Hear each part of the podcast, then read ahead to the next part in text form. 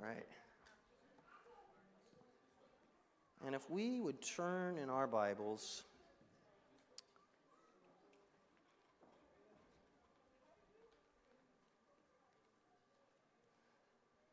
to Genesis. All right, and I should get my notes opened. I normally have those open before we get, get rolling too far. Let's turn over to Genesis chapter 15.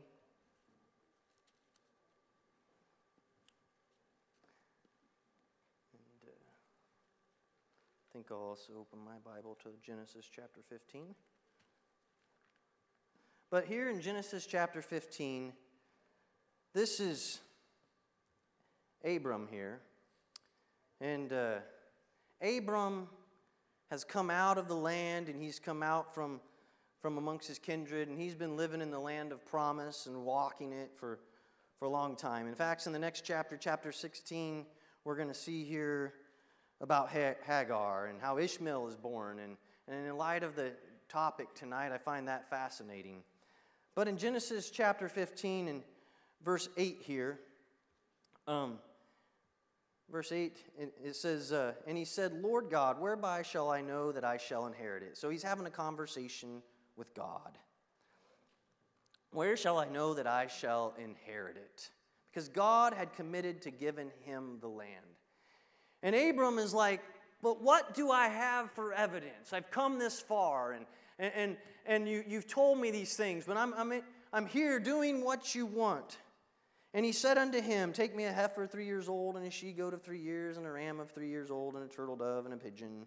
And he took all these and divided them in the midst, and laid each piece one against another. But the birds, birds divided he not. And, and, the fowls, and, and when the fowls came down upon the carcass, Abram drove them away. Now, when you read those verses, you read those and you maybe think, Leviticus and sacrifice. And, but that's not what's going on here. And it says, And when the sun was going down, a deep sleep fell upon Abram, and lo, a horror of great darkness fell upon him. And he, and he said unto Abram, being God, Know of a surety that thy seed shall be a stranger in a land that is not theirs, and shall serve them, and they shall afflict them four hundred years. And also that nation for whom they shall serve I will judge, and afterwards they shall come out with great substance. And thou shalt go to thy fathers in peace, and thou shalt be buried in good old age. That's talking about the time in Egypt. And we're not going to go through that tonight, but it says, And it came to pass that when the sun was going down, it was dark. Behold, a smoking furnace and a burning lamp that passed between those pieces. In the same day, the Lord made a covenant with Abram, saying, Unto thy seed have I given this land from the river of Egypt unto the great river Euphrates. Lord Jesus, speak to us, O God. We want to glean from you, we want to grow in you, hear from you, Lord. Lord, speak through me your word and change our lives. I ask this in the name of Jesus. Amen. Hallelujah. And so tonight I want to talk to you about, oh, the riches of his mercy. The riches of his mercy. In Genesis 15 here, and we've been talking about being called, and this entire year we've been talking about being called, but we have Abram here. And Abram, even before his name is changed to Abraham, has this special moment with God. It's not his name changing moment. It's not the sacrifice up on the mountain, but it's a moment where he came to God and he says, How am I going to know that you've done this? And God tells him, Hey, I want you to go get these animals.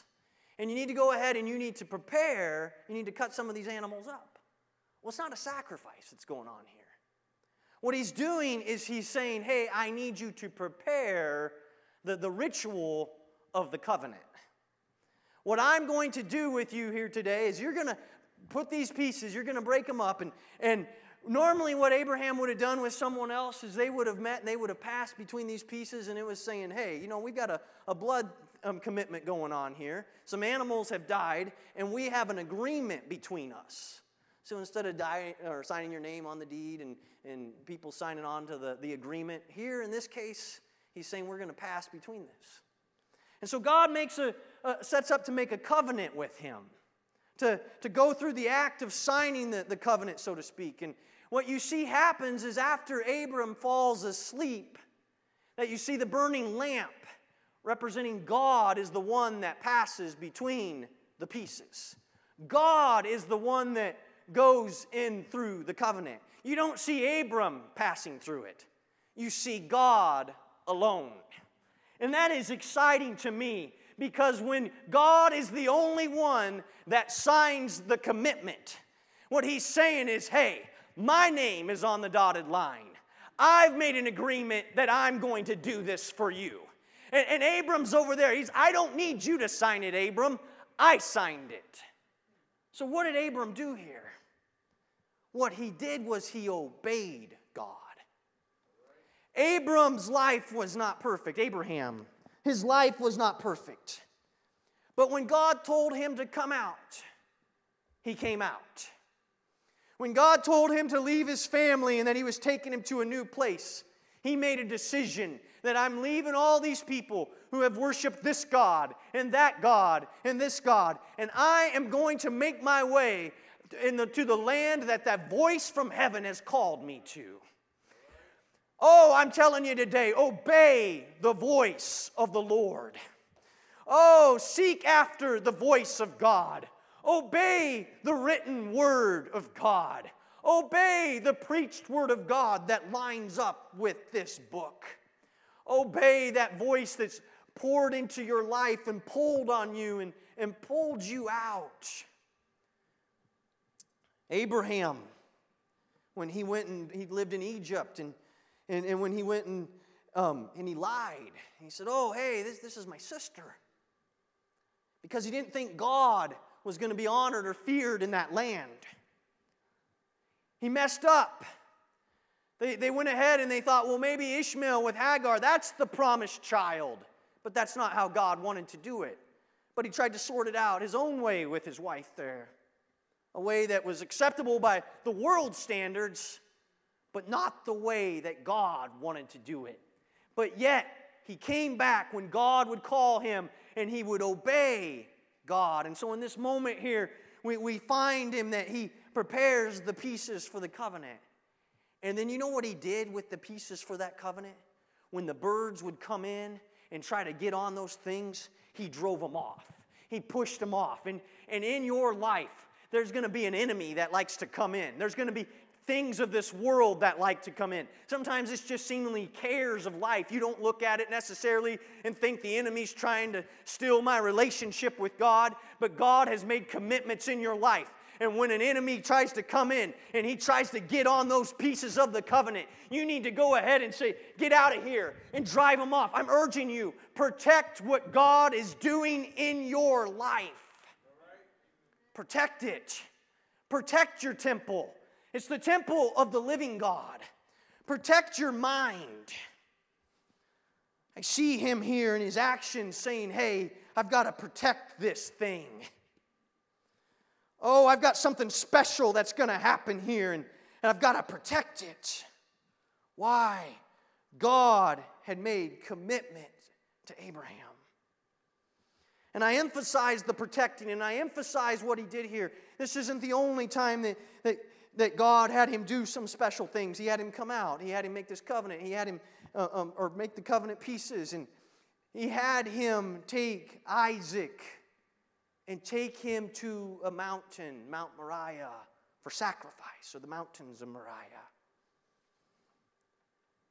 And Abraham knew and trusted that God would be able to raise up the promise. But in all these things, it wasn't Abraham's actions that caused God to give him the promise but it was his faith. It was his faith that God was going to fulfill what he did. And if he would just simply obey God, that if he would simply reach in and say, okay, and, and, and you know, I want to I wanna pause there for a moment. Because it was Abraham's faith that led God to give him the commitment. It wasn't circumcision, it, it, but it was his faith. But yet we see his faith in his obedience. When God said, I want you to divide the pieces, he didn't say, You know, God's going to do it. When God said, I want you to take Isaac to the mountain, he didn't just stand there and say, Well, God's going to do it. When God said, Come out of the land, he didn't just stand back there and say, Well, God's going to do it. but he had action on his part. And, and I, I know that you look at that and you say, well, duh. Well, you know, there's a lot of people out there that when they looked at justification by faith, simply think that means they don't need to do anything at all. It's come as you are. But if you truly believe that God has died for your sins and has committed to washing them away, then you have to step into what He's telling you you need to do to have the covenant. And in your case, it's not cutting up the pieces, but it's going ahead and saying, Lord, you want me to be baptized in your name? I'm going to be baptized in your name. Lord, you want me to go ahead and repent of all those things I've done wrong, just like Peter preached it? Okay, I'm going to go ahead and commit, God, that I want to change the way I've been living. I want to turn back to you. I'm repenting of my actions. I thought on this topic of repentance because we, we talk about turn back, right? Repent, repent. And, and I'll continue to use those phrases. But you know, I was on a destination journey. I saw God. I wanted to go that way. I'm in life, right? But I'm over here and I'm off on the side of the road. I'm sinning. And when God says repent, He isn't saying, okay, you need to go back and then go all the way back to wherever it is I first brought you out of. But what he's saying is stop doing that, turn from that, and go towards the promises I put in your life. I got lost once on a trail. I've been lost more than once, but uh, maybe you don't want to hike with me. Um, and I went down, I'd hiked, I'd hiked, man, it was a 20 mile day hike. Who does 20 mile day hikes in the mountain? Well, I did. That probably was my first mistake. Um, but I went out there and I had a great time. I ate lunch on this rock after at noon, and I hadn't seen anybody since the start of my hike. And, and then I'm like, man, I'm above the tree line here. And where's my, where's my stuff at? And where do I go? And I'm like, ah, I got a map. Well, why is there five mountains and I only see four? Wait, well, you know, I think I can read the map, right? And I decided, you know, on this loose rock, I think the trail's over there. I'd come from that way, so I went down that way. I'm like, I think that that pond and that pond must be these Great Lakes. And, and, and so I determined that I was going to find my trail. And then I would get a little further down, and then I'm like, oh, I, know, I think this is probably the wrong decision. So I'd head back up, you know, a couple steps up that loose rock, and I was like, well, this is steeper incline than I thought. No, no, no, the trail's got to be over there. That's easier to do, anyways. And I dropped down some drop offs, and Pretty soon, 7 o'clock at night, I'm down in the bottom of this valley and I got my compass and I'm like, that stream doesn't run that way, it runs that way. I'm lost. I'm lost. And I can't get out tonight. And so I was there that night. But you know what I did the next day? Thankfully, there wasn't cell phone coverage because I might have been tempted to call, and then somebody might have tried to rescue me, and I would have been in the news, and I didn't want that. Um, but I climbed back up, and it was a whole lot harder than if I had just turned around at those other moments when it was like, don't think this is the right way. Oh, no, no, no, it's okay. All those moments where I hesitated and took five steps back, and I'm like, no, no, no, no, no. And then finally I began to climb. And I climbed and I climbed and I climbed. And then I got to those little drop offs or those little cliffs, and I had to work my way around and pull myself up. And Pretty soon I'm above the tree line. And you know where I got turned around at? Where I ate my lunch. I was like, wait, that's the rock where I set my camera and took my picture here, and then turned and said, this is a great view, and headed off the wrong way. But when I got back to that spot, you know what I didn't do? And it would have been okay, I guess, in my that scenario, but it doesn't fit with my example, anyways. I, I didn't head back that way. Instead, I said, you know what? I got back to the spot where I got all messed up and turned around. But I had a destination endpoint in mind. And I'm not giving up on what I was headed towards. And we're only halfway through the day. And I begin to walk. And then I met somebody coming that direction, and I verified with them, uh, am I on the right path? And they're like, yes, this is the destination.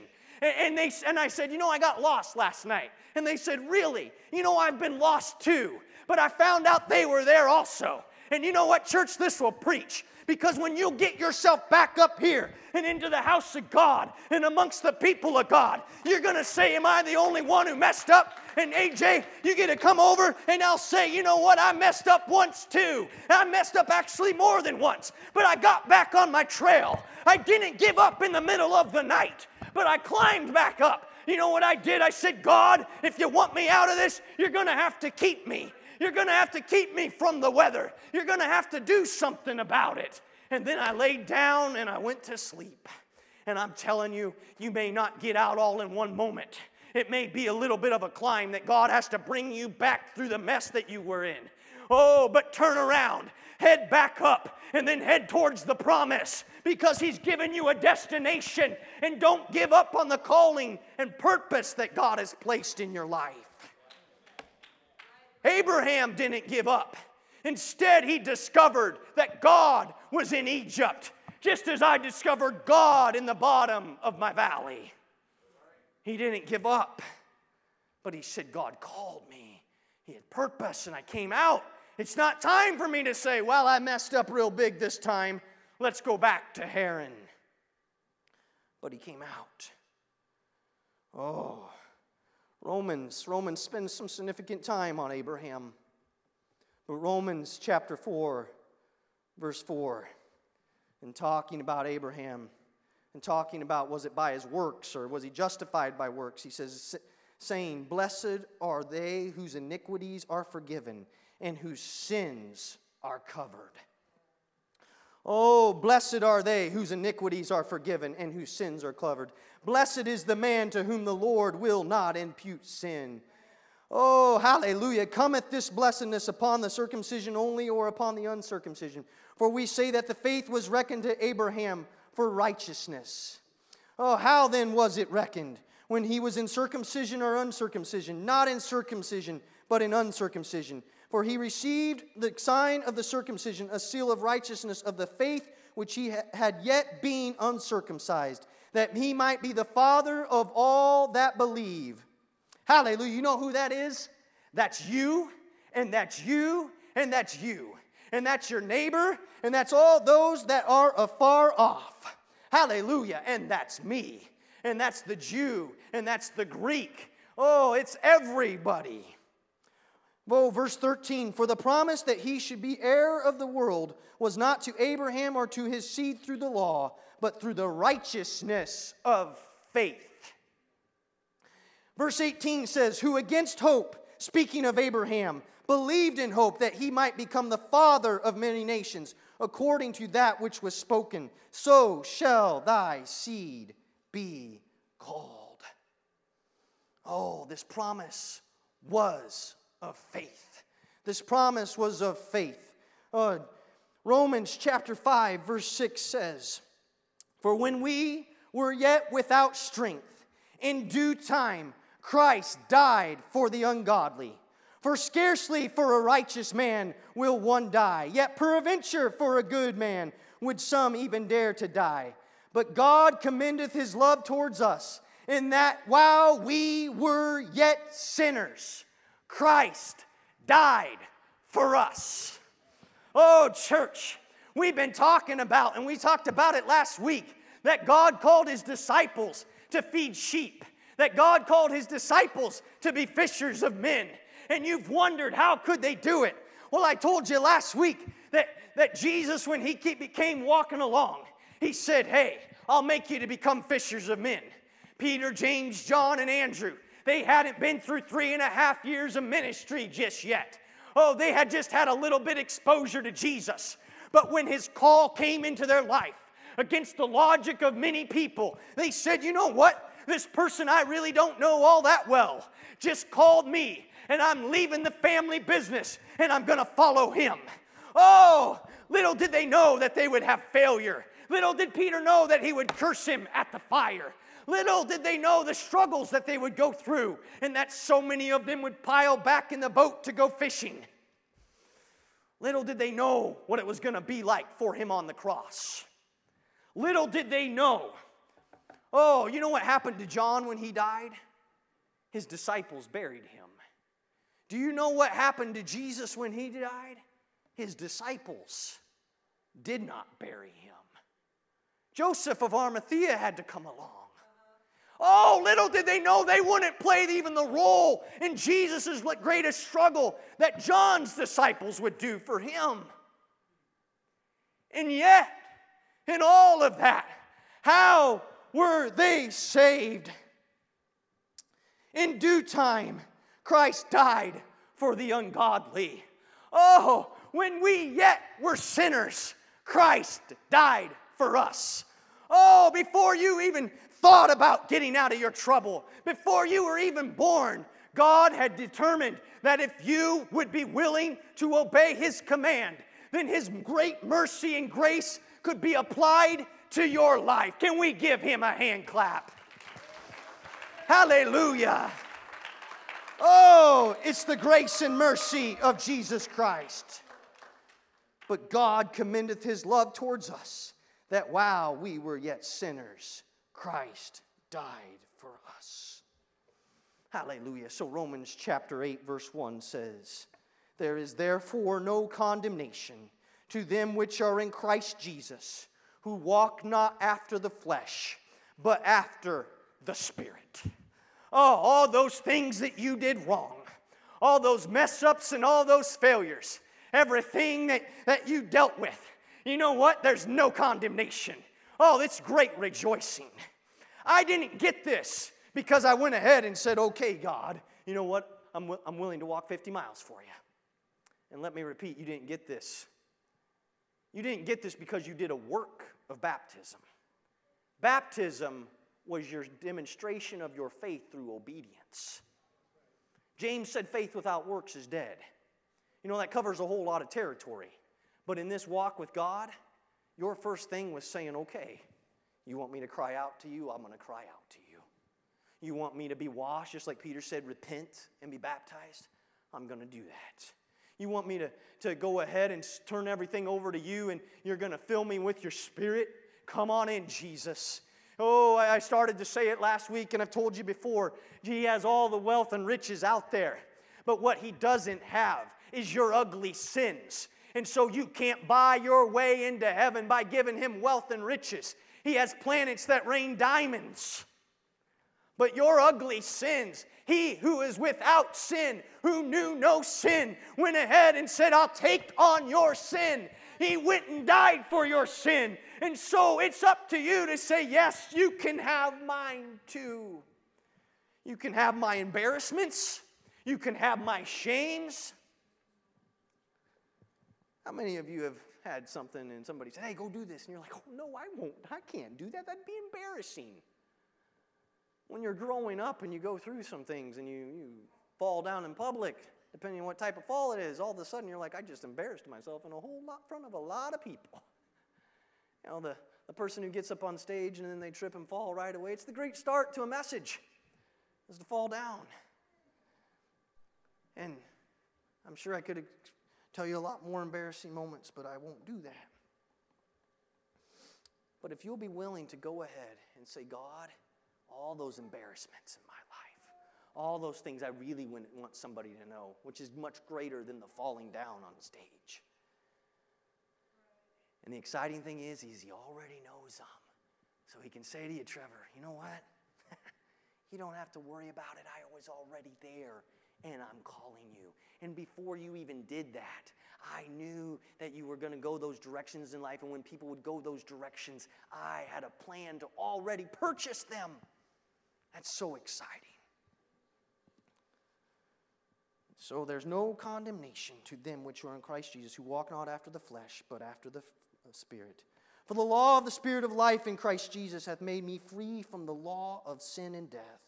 For what the law could not do, in that it was weak through the flesh, God sending his own Son in the likeness of sinful flesh, and for sin condemned sin to the flesh, that the righteousness of the law may be fulfilled in us who walk not after the flesh, but after the Spirit. Each one of these things I'm sure I could preach and teach on for a while, but I want to remind you tonight that you who have been called out by God, and make, make no mistake, this calling is for everybody. This calling is for everybody.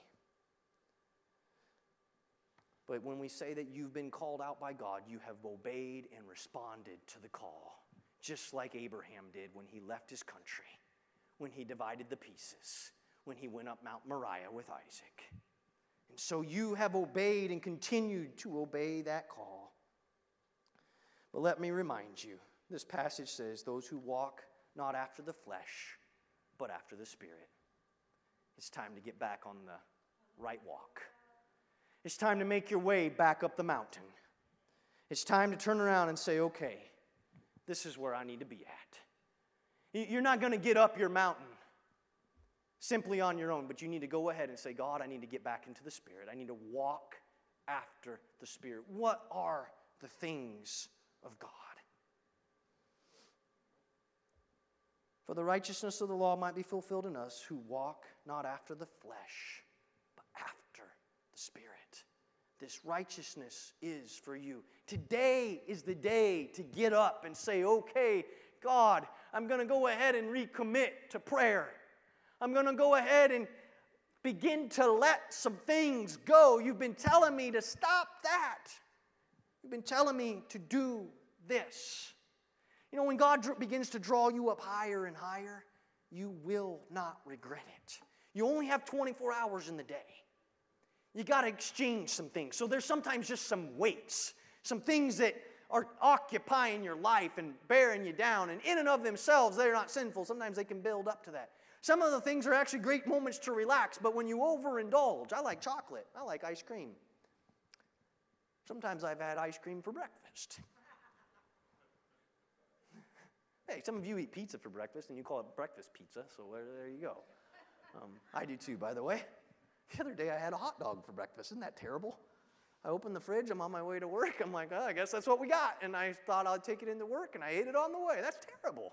I shouldn't even have told you that, but my wife's not in here, so um, yeah, she been shake her head. Um, yeah, I need to get myself on track here, right? But you need to go ahead and need to come up out of that. You need to go ahead and in those weights that you have too much sometimes of a good thing. If I ate ice cream every morning for breakfast, we would have some serious problems over here. And you guys might not tell me that, but you might be thinking that. And now that you know I've eaten ice cream for breakfast, you probably will tell me that. But we need to go ahead, and there's some things that you say, hey, you know, that's a great thing. I used to, I like to read, and I don't get to read near as much as I would like. But I would get on a book and I would read it voraciously, and I would stay up sometimes till 4 a.m. I would do this as a teenager. I would late, my, my parents would go to sleep, and then I'd turn on that closet light, and I was like, gotta finish this book. And if some of you are also thinking nerd over there, that's okay. Um, but I would do this. And one day, I was in the middle of a book, and I was like, I cannot stop this book. And it was a big book. And I closed that book, and I said, You know, you've come through too many books. The last book, God's like, You're spending too much time on this book. You're spending too much time. But I launched right into the next book and the next one. And finally, I closed it. And I knew my dad was going to read it. So I said, You got to tell me how the book ends so I won't be tempted. And, but what did I need to do? I had some things that wasn't wrong, but was taking up too much time. And God was calling me to a place, and I only had 24 hours in a day, and I didn't regret stepping further into the presence of God because there was another great view around the corner, and it was going to be some tough hikes further down the trail. Oh, but when I said, you know what? I got sidetracked over here, and I'm going to get on the track for the promise. God had greater things to show me. I need to walk in the Spirit. Oh, for to be carnally minded is death, but to be spiritually minded is life and peace. You know what? There's some things that you can do, and you need to do it in proper order but don't too, do too much of those, quote, good things. Bring some balance in your life and get spiritually minded and be willing to go where God calls you to because the treasures that He will give will far out replace what you thought you gave up. And when, that day, when that trump blows and we see him face to face, I'm telling you, you won't even remember that you gave something up. You won't even remember what it was like. All you'll be able to do is see him. And those things will be so far back there, they'll be fainter than as if you had a dream. Oh, you're going to be like, he was worth it all. Oh, I'm so glad I could just see Jesus. But to be spiritually minded is life in peace. Because the carnal mind is enmity against God, for it is not subject to the law of God, neither can it be. So they that are in the flesh cannot please the flesh. We need to walk after God.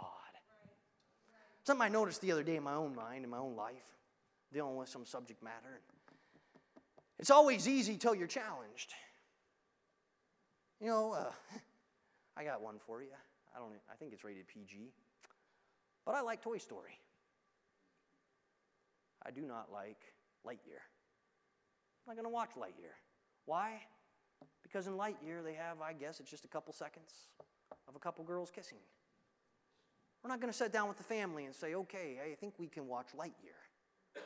Why? My kids will watch that, and it's plucking another thing into their life. And so I had to make a real decision about something that a few years ago I was like, oh, they're going to make a movie called Lightyear. I loved Toy Story. This will be fun. And now my kids, I hear them in the house saying to each other, they don't know all the whys. They're like, no, we can't watch Lightyear. Because they were looking forward to the idea of Lightyear. And we have Disney Plus, and they're like, oh, Lightyear's going to be on there. We see the, the things talking about it. We're like, no, we're not going to watch Lightyear. Lightyear's not there. But what did I have to do? I had to say, you know what? This is a place where we're making a decision, and this is a line right here. We're not setting, this is not a family movie. We're not going to do this one. And yet, sometimes you get into a spot, and it's real convenient when you're talking about theory to say, this is what I do, and this is what I don't do. But when you get into a spot where it's reality, maybe you're halfway through the book, maybe you're partway into the season series, and you're like, wait a second, this series isn't where I thought it was going to go. And, and, and, these friends took me someplace, and I really shouldn't be here. Uh, uh, oh, oh, wait a second, what did I get involved with? It's hard to extract yourself. But you're saying, wait, I've got to live for God. I've got to change my thinking. And changing your thinking is hard. To go from that, you thought you were spiritually minded, but you realized you had become a little too carnal. And now I need to extract myself from the situation because the Spirit wants this and it really doesn't want to be in this spot over here. And that's reality. And reality can be tough. I don't know, it, can I get a witness out there? You know, I give you my examples over the pulpit here, and I'm, I'm like, you know, it's what I got. And some of you might scratch your head, and some of you might be like, he's not a sinner at all. And the other ones are like, you did what?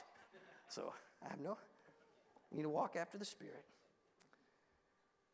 We didn't get this by our own works, but we got it because we followed after Jesus and he saved us by our obedient faith. And so, as we flip through the book of Romans here, we got some exciting promises. Got some exciting promises, and we've been reading in Romans chapter 8. We've been reading for there's no condemnation them who are in Christ Jesus. But as we slide down through the chapter, we see verse 28.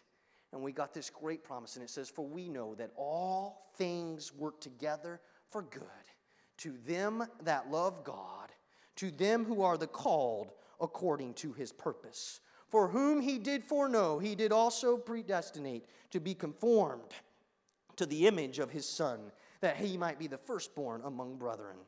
Moreover, whom he did predestinate, predestinate him uh, them also he called, and to in whom he called, them he also justified. And whom he justified, them he also glorified. What shall we say to these things? If God be for us, who can be against us? Oh, let me reread to you. And we know that all things work together for good to them that love God, to them who are the called according to his purpose. What shall we say to these things? If God be for us, who can be against us? In verse 35, who shall separate us from the love of Christ? Shall tribulation or distress, or persecution or famine, or nakedness or peril or sword? As it is written, For thy sake we are killed all the day long, we are counted as sheep for the slaughter. Nay, oh, nay, in all these things we are more than conquerors through him that loved us. For I am persuaded that neither death nor life, nor angels, nor principalities, nor powers, nor things present, nor things past, nor things to come, I said, nor things present, nor principalities, nor powers, nor things, that's right, nor height, nor depth, nor any other creature shall be able to separate us from the love of God which is in Christ Jesus our Lord. Oh, what a promise it is. You didn't get this by yourself. You didn't get this by your own works. He took you while you were messed up, and He brought you out, and He delivered you, and He saved you. And He said, What shall separate you from the love of God? Isn't that exciting? Can we give Him another hand clap of praise? Oh, I worship you, Jesus, and I glorify you. And we only have a few minutes left. And the next thing I want to highlight out of here, I could take all night for. But we read this that all things work together for good to them that love God, to them who are the called according to his purpose. That called, the called, isn't the call to whosoever will. It's like I said before, it's you who answered the call. And when you answered that call and you stepped in and you begin to follow him, he's saying, What shall separate us from the love of God? For we know that all things work together for good to them that love God, to them who are the called according to his purpose. And it sounds beautiful and it sounds great, and, and the foreknow and the justified, what's that telling us? That when you begin to follow after Jesus Christ, he says, I have destination for you. And when you're following me, your life is determined that you're going to make heaven your home. Doesn't mean you can't walk out on God, though. And it doesn't mean you can't sin. And many people who've looked at this passage, and maybe even some of you have struggled, and you said, But what about when I fail? I've been delivered and I've been saved, and I came out like these things you're talking about, the, the, the ones who are, have faith like faithful Abraham. And, and, and yes, I did all that, but now I've been living for Jesus and I messed up and I sinned. And, and how did that work out? What do I do? And we read these beautiful verses and they sound so exciting. What shall separate us from God? But the ne- very next verse, after verse 39, Paul does something strange here. And he says, I say the truth in Christ, I lie not. My conscience also bears me witness in the Holy Ghost, that I have great heaviness and continual sorrow. For I could, I could wish that myself were accursed from Christ for my brethren and my kinsmen according to the flesh. Chapter 10, verse 1 says, Brother, my heart's desire and prayer to God for Israel is that they might be saved. You see, the nation of Israel had been called out by God. The nation of Israel had brought the covenant, to, they were the law. They were the carriers of the covenant and those pieces that Abraham had, and the covenant with Isaac, and the one that was on Mount Sinai, and the covenant. And, and yet they, they now were the ones that crucified Jesus. And Paul goes through this long thing, and it seems solely separate from Romans 8 28. And you're like, where did he go? It's this shocking transition. And he talks about their thing, and you're saying, well, what shall separate me from the love of God? But, but but didn't Israel get separated from the love of God? What's Israel over here? And, and he begins to go through, and you're saying, but, but doesn't he foreknow and predestinate? And how about Israel? And again, I tell you that foreknow and predestinate doesn't mean that I can do whatever I want. God predestinated me. Or those people were predestinated to hell. That's not what that means. And I could, I could um, demonstrate that to you with scripture after scripture what this passage means. It means that when you obey the voice of God, the devil can come over to you and say, What about your sin, Sister Dana? And you say, well, You get to say, What sin? Because Jesus is saying, I, She was went under the blood and she's been buried in my name and she's living for me. And, and, and I got a place in heaven for her. But then you sin and you fail. And he says, ah, Ha ha ha, but what about now? And we have Romans chapter 9 10 and 11, where we talk about the nation of Israel. And Paul walks through all their struggle and all their sin and all their mistakes. And, and, and what does he tell us? How does that work together for good? Oh, but how does it work together for good? Because it was through their struggle and through their sin, even in their crucif that led to them crucifying Jesus Christ. He saved the world. He saved the world. And so, if God could take Israel's fallen sin and their mistakes and their struggles, if He could take them who went back and forth in a nation that struggled, that He had put the, the covenant within, and if they even took Him to the cross, if He could take their things and He could take their failure and He could work it to the salvation of the world. Oh, hallelujah. If He could do that in the midst of their problem, what is He going to do for you?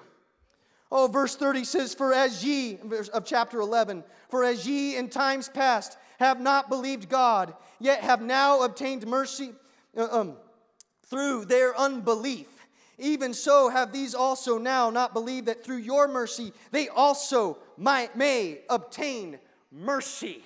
Oh, you obtained mercy through Israel's unbelief. And you know what they get to get? They get to get mercy. Oh, because of your belief. Hallelujah. Can somebody give him a hand clap? For God hath concluded them all in unbelief, that he, he may have mercy upon, upon all. Verse 33 Oh, the depths of the riches, both in the wisdom of knowledge and God. How unsearchable are his judgments and ways past finding out. For who hath known the mind of the Lord, or who hath been his counselor? Who hath get first given to him, and it shall be recompensed again? For of him and through him and to him are all things, to whom be glory forever. Amen. You know what God's going to do? He's saying, hey, he, what, what Paul did here, eh, by the way, Romans chapter 9, 10, and 11, is he showed you a major struggle in Israel. He showed you that this quote, physical seed of Abraham, and that he had all gone through about faith and how the, the children of Abraham are those by faith, by belief. But then he walks back and he says, Look at this struggle. And yet, even through their struggle, he brought salvation. So, God can take failure and he can go ahead and he can use it to save the world. And it's not that he's turned his back on Israel, but it's that Israel and Ishmael and Esau and Egypt and you and me and to whosoever will can all become the seed of Abraham through faith, and we all can be saved. And the natural seed can be grafted back in. And we that were not the natural seed, we're also grafted in. And we all are the children of God. And how much more through your belief will things be achieved? How much greater when you obey God?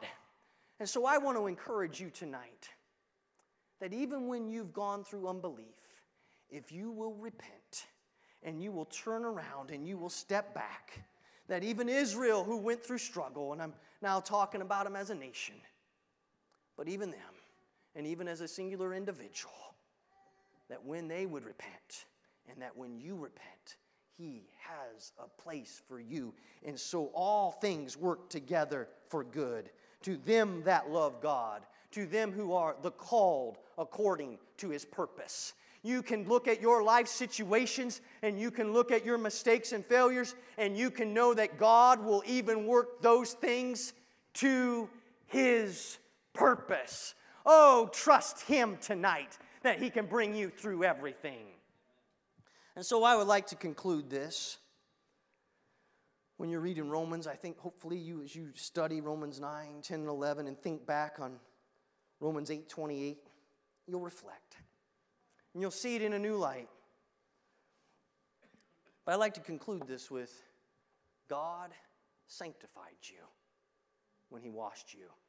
And that sanctification doesn't just apply to the very first time, but He keeps, He'll do it again and again. You don't need to be rebaptized, but you can find a place of repentance.